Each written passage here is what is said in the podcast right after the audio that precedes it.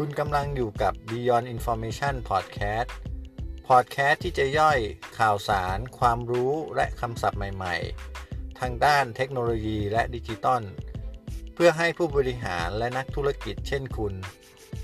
ได้รู้เท่าทันและอยู่เหนือเทคโนโลยี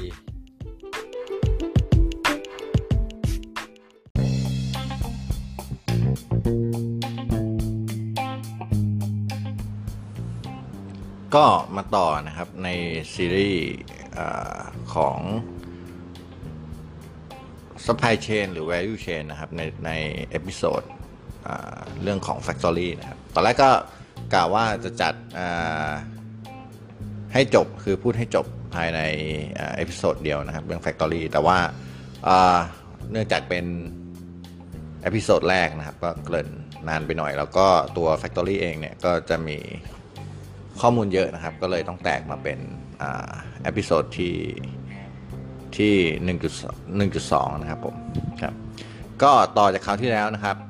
หลังจากเรานะครับทำการเลือกนะครับ เลือกตัว solution หรือ ERP ที่เหมาะสมนะครับถัดมาเป็นการหา gap นะครับ หรือว่าช่องว่างหรือว่าสิ่งที่เข้ากันไม่ได้นะครับของเรากับระบบที่เราเลือกนะครับ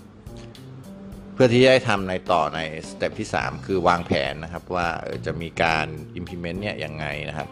ส่วนไหนจะใช้ของระบบเลย ส่วนไหนเราจะแก้ policy ตามนะครับ ส่วนไหนเราจะพัฒนาขึ้นพัฒนาระบบหรือศัพท์ที่เขาเรียกกันก็คือ customize นะครับผมแล้วก็ถัดมาในส่วนที่ 4 ก็คือว่าเอาไปใช้จริงนะครับ แล้วก็ให้ได้เอาคำออกมา ตรงนี้เราก็จะได้ตัวระบบ ERP นะครับผม แต่ทีนี้เนี่ยในการที่เราจะได้ระบบ ERP เนี่ย เมื่อ implement เสร็จหรืออะไรเสร็จเนี่ยนะครับ เราจะดูได้ไงว่ามันเสร็จแล้วหรือว่า ERP นี้นะครับ เราจะถือว่าจบ project ของโรงงานแล้วครับ จะจะรับแค่ scope of work หรือจะรับแค่ตาม เพียงแค่ระบบไหนทำงาน ได้ก่อนครับ อย่างเช่นบางที่ก็ implement ERP เนื่องด้วยถูกบังคับด้วย standard บางอย่างนะครับ ก็จะขึ้นแค่บางระบบหรือแค่ขึ้นให้ให้พอมีได้ชื่อว่าตัวเองมีระบบ ERP นะครับ ก็ต้องดูว่าวัตถุประสงค์ในการจะ implement ระบบ ERP เนี่ยเพื่ออะไรนะครับ แต่ว่าที่เราจะคุยกันวันวันนี้หรือว่าจะคุยกันในซีรีส์นี้คือการ implement นะครับ เพื่อให้เกิด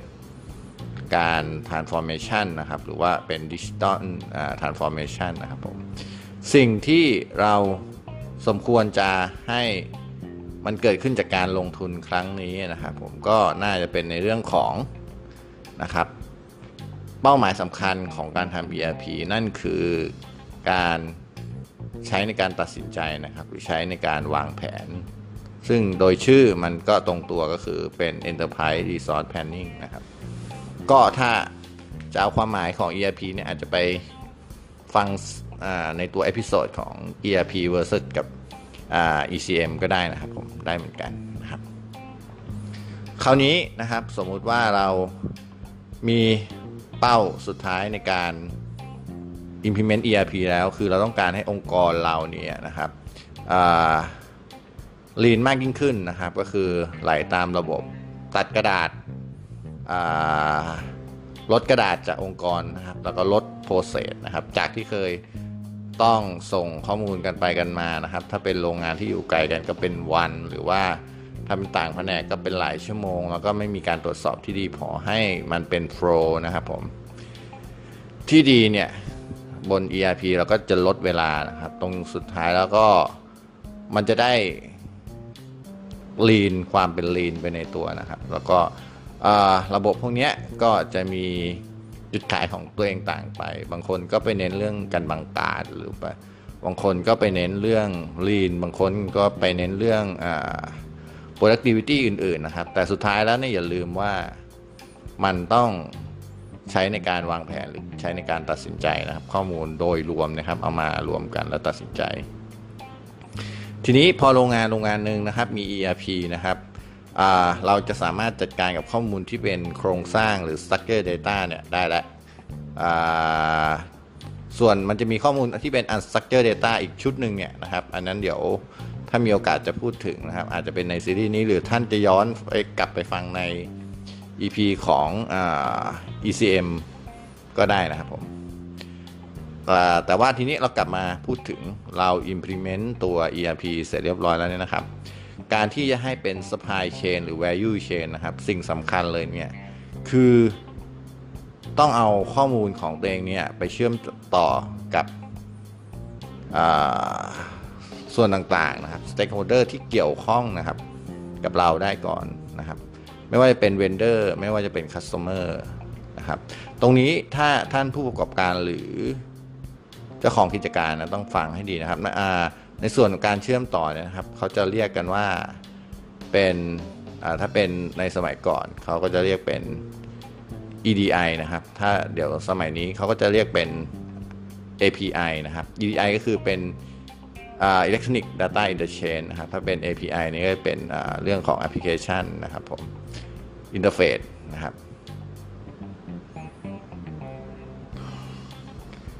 เมื่อนะครับเรามีระบบของเราแล้วนะครับข้อสำคัญของ supply chain ที่ดีเนี่ยต้องสามารถเชื่อมระบบกับคนอื่นได้นะครับ เพื่อที่จะได้ลดขั้นตอนบางอย่างอย่าง ยกตัวอย่างเช่นนะครับ ถ้าลูกค้าของเรานะครับ มีระบบในการออกใบ PO หรือใบคำสั่งซื้อนะครับ ผมแล้วก็เรา กับลูกค้าของเรานะครับ มีการเชื่อมเรื่อง Product กัน ก็ Product ที่เราเรียกกับ Product ที่ลูกค้าเรียกเนี่ยเป็นชื่อเดียวกัน สมมุตินะครับ หรือว่ามี reference ถึงกันเนี่ยพอหลังจากเขาทำใบ PO หรือ Purchase Order เนี่ยนะครับผมเขา submit มาเนี่ยนะครับระบบที่มันมามีการเชื่อมต่อกันนะครับ มันก็จะวิ่งมาหาเรานะครับ แล้วก็ มาสร้างเป็นใบเซลล์ออเดอร์ที่เรานะครับ โดยโดยมันก็จะ convert field ต่างๆนะครับ ซึ่งซึ่งโดยหลักๆแล้วมันก็จะมีครบถ้วน 80-90%นะครับทั้งนี้นะครับถ้ายังไม่ได้ลงทุนอะไรมากนะครับ แล้วก็อาจจะเป็นบอกว่าระบบเราเนี่ยอาจจะค่อยๆพัฒนานะครับ ก็อาจจะเป็นในลักษณะของการ ก็ต้องดู ว่า ERP ตัวที่เลือกใช้เนี่ยมันมีการ Import หรือเปล่าครับอย่างน้อยเราก็ต้อง Import ได้นะครับหนึ่งคือมันลดเรื่องการทำงานที่ซ้ำซ้อนนะครับไม่ต้องเอากระดาษมาขีดรอบหนึ่งสองก็ก็คือลดเรื่องความผิดพลาดนะครับ ไม่ใช่ว่าฝั่งลูกค้านะครับสั่งสินค้ามาเป็นรหัส 1001 นะครับ แต่ว่าพอเรานำเข้าระบบสั่งขายของเราเนี่ยเรา ไปคีย์รหัสเป็น 1010 อะไรประมาณนี้นะครับผมหรือว่าจำนวนแสนไปคีย์เป็นจำนวนล้านเนี่ยนะครับ มันก็มีข้อผิดพลาดได้นะครับผมนี่เป็นการเชื่อมต่อกันนะครับผมโดยตัวโรงงานแล้วเนี่ยนะครับ ถ้าไล่ตาม step แล้วสิ่งที่ควรเชื่อมต่อนะครับ และพูดถึงถ้าโดยสเกลใหญ่แบบที่มีการกระจายงานจริงๆนะครับหนึ่งคือต้องเชื่อมต่อกับลูกค้าอันนี้สำคัญนะครับผม เพื่อเอาจาก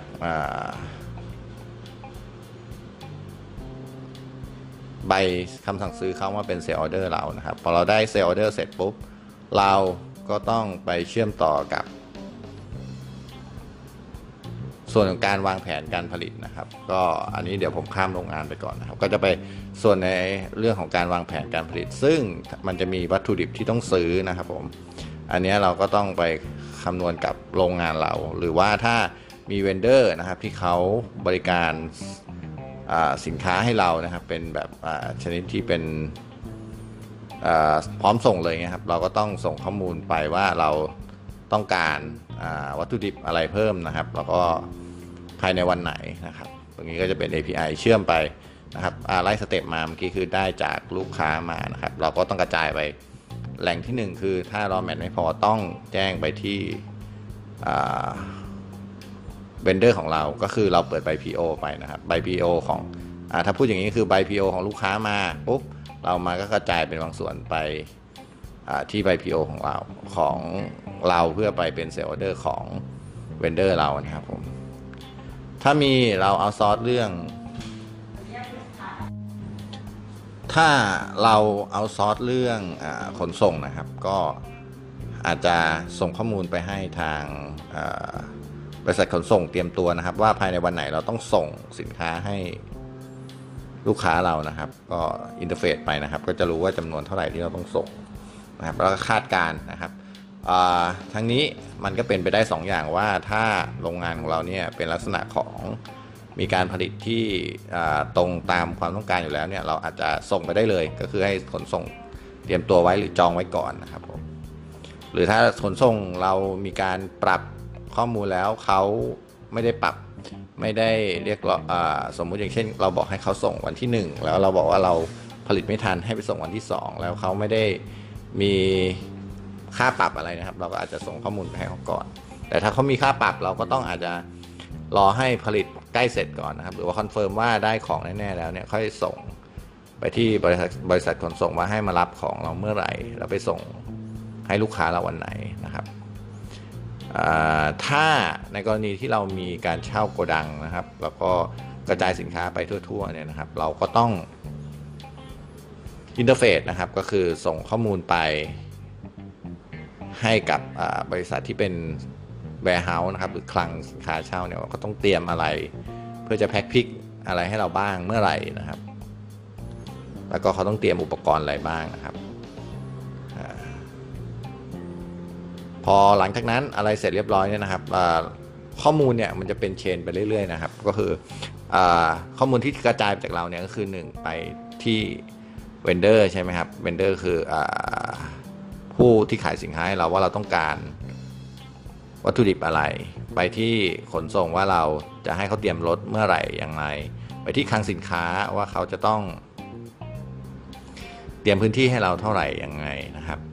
ไปที่ภายในโรงงานของเราเองอีกนะครับ ว่าต้องพร้อมผลิตอะไรเมื่อไหร่อย่างไรนะครับผมอันนี้ก็คือ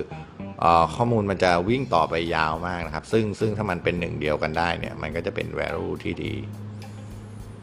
นะครับพอทีนี้นะครับมัน ผลิตจนใกล้ๆเสร็จจนคอนเฟิร์มจะเสร็จแล้วนะครับ เราก็ข้อมูลเราเนี่ยก็อาจจะต้องไปพร้อมกับรถขนส่งนะครับ ก็คือมีสินค้าไปพร้อมกับ print invoice หรือว่าเดี๋ยวนี้เขาจะเป็น e invoice กันแล้วก็คือให้รถขนส่งเนี่ยมารับของที่คลังสินค้าได้เลยนะครับ การที่ถ้าเป็นสมัยก่อนเนี่ยรถขนส่งอาจจะไปเอาของที่คลังสินค้าได้นะครับ แต่ก็ต้องวิ่งมาเอา invoice ที่เราอยู่ดี หรือว่าเราต้องส่ง invoice ตามประกบหรือไปก่อนก็ดีก็ตามเนี่ยนะครับผมระบบมันจะเชื่อมโยงกันค่อนข้างวุ่นวาย แต่เดี๋ยวนี้มันจะมีลักษณะของ e invoice นะครับผมก็คือรถขนส่งก็ไปเอาของแล้วไปไปไปส่งทางด้าน e invoice ก็ส่งข้อมูลตามไปพร้อมใบทางรถขนส่งก็จะทำแค่ใบรับใบใบส่งของนะครับ ไปถึงลูกค้าเขาก็จะรับข้อมูลพวกนี้เข้าอะครับ ก็ถ้ากรณีเขาสั่งสินค้า เรามา 100 ชิ้น แล้วเราไปส่งเขา 100 ชิ้นนะครับ โดยปกติถ้าเขาไม่อินเทอร์เฟซกับเราเนี่ยเขาก็สามารถเอาใบ PO ของเขาเนี่ยมาตั้งเป็นใบรับสินค้าได้ แต่บางกรณีที่เขาสั่งเรามา 100 ชิ้นแล้วอาจจะไปส่ง 50 ชิ้น 2 ครั้ง หรือเขาสั่งเรามา 3 ครั้งจันทร์อังคารพุธนะครับ แต่ละว่ารอบส่งเราเป็นวันศุกร์เนี่ยเราอาจจะรวบออเดอร์ของจันทร์อังคารพุธเนี่ยไปส่งรอบเดียวนะครับ วันศุกร์เนี่ยก็คือการส่งของของเราก็จะมีลักษณะของการรวมก็ดีแตกก็ดีนะครับ เราก็ต้องส่งข้อมูลตัวเนี้ยไปให้ทางลูกค้านะเพื่อก็คือตัวใบส่งของหรือใบอินวอยของเราเนี่ยก็จะเป็นเป็นใบรับสินสินค้านะครับของทาง ลูกค้านะครับผมพอเขาได้ตรงนี้เสร็จนะครับแล้วถัดมามันก็ต้อง interface ต่อไปอีกเรื่องของบัญชีนะครับว่าอะ เราจะส่งใบวางบิลไปเมื่อไหร่ เขาจะตัดชำระมาหรือไม่นะครับ ถ้าเป็นเมื่อก่อนก็จะต้องส่งอ่า messenger วิ่งนะครับ แต่เดี๋ยวนี้ก็จะมีลักษณะการส่งข้อมูลเป็นที่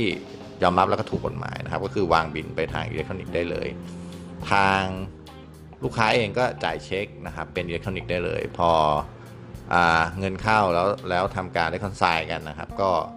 คอนเฟิร์มก็ตัดหนี้ในระบบ ได้เลยนะครับก็คือจริงๆแล้วเนี่ยอพอถ้าใช้เป็นอิเล็กทรอนิกส์หมดนะครับ จะเป็นการที่เราคุยกับธนาคารนะครับ ก็คืออทางลูกค้าคุยกับธนาคาร บอกว่าเขาโอนเงินให้เราแล้วนะครับ แล้วก็ธนาคารเรียบร้อยแล้วมี transaction number ให้เขาเนี่ยก็ถือว่าหมดสิ้นขั้นตอนของเขานะครับ เราก็ดูว่าเงินนั้นเข้าเราหรือเปล่านะครับแต่ถ้าละถ้าไม่เข้าเราจริงๆเนี่ยเราต้องไล่ กับธนาคารนะครับ ไม่ต้องไปไล่กับลูกค้าแล้ว ก็จะเป็นประมาณนี้นะผมก็ไม่แน่ใจว่าเนื่องจากมันค่อนข้างยาวนะครับ ถ้าไม่เข้าใจไงก็ลองฟังให้เป็นสเต็ปให้ดีแล้วกันนะครับ ว่ามันกระจายไปนะครับผม อันนี้เป็น supply chain ของ Data นะครับ ที่วิ่งไปพร้อมกับ supply chain ของการทำธุรกิจจริง ๆ นะครับ ก็สำหรับเรื่องอ EP 1 ของ supply chain นะครับ ก็อ่า จบเท่านี้นะครับ แล้วพบกันใหม่นะครับ ขอบคุณครับ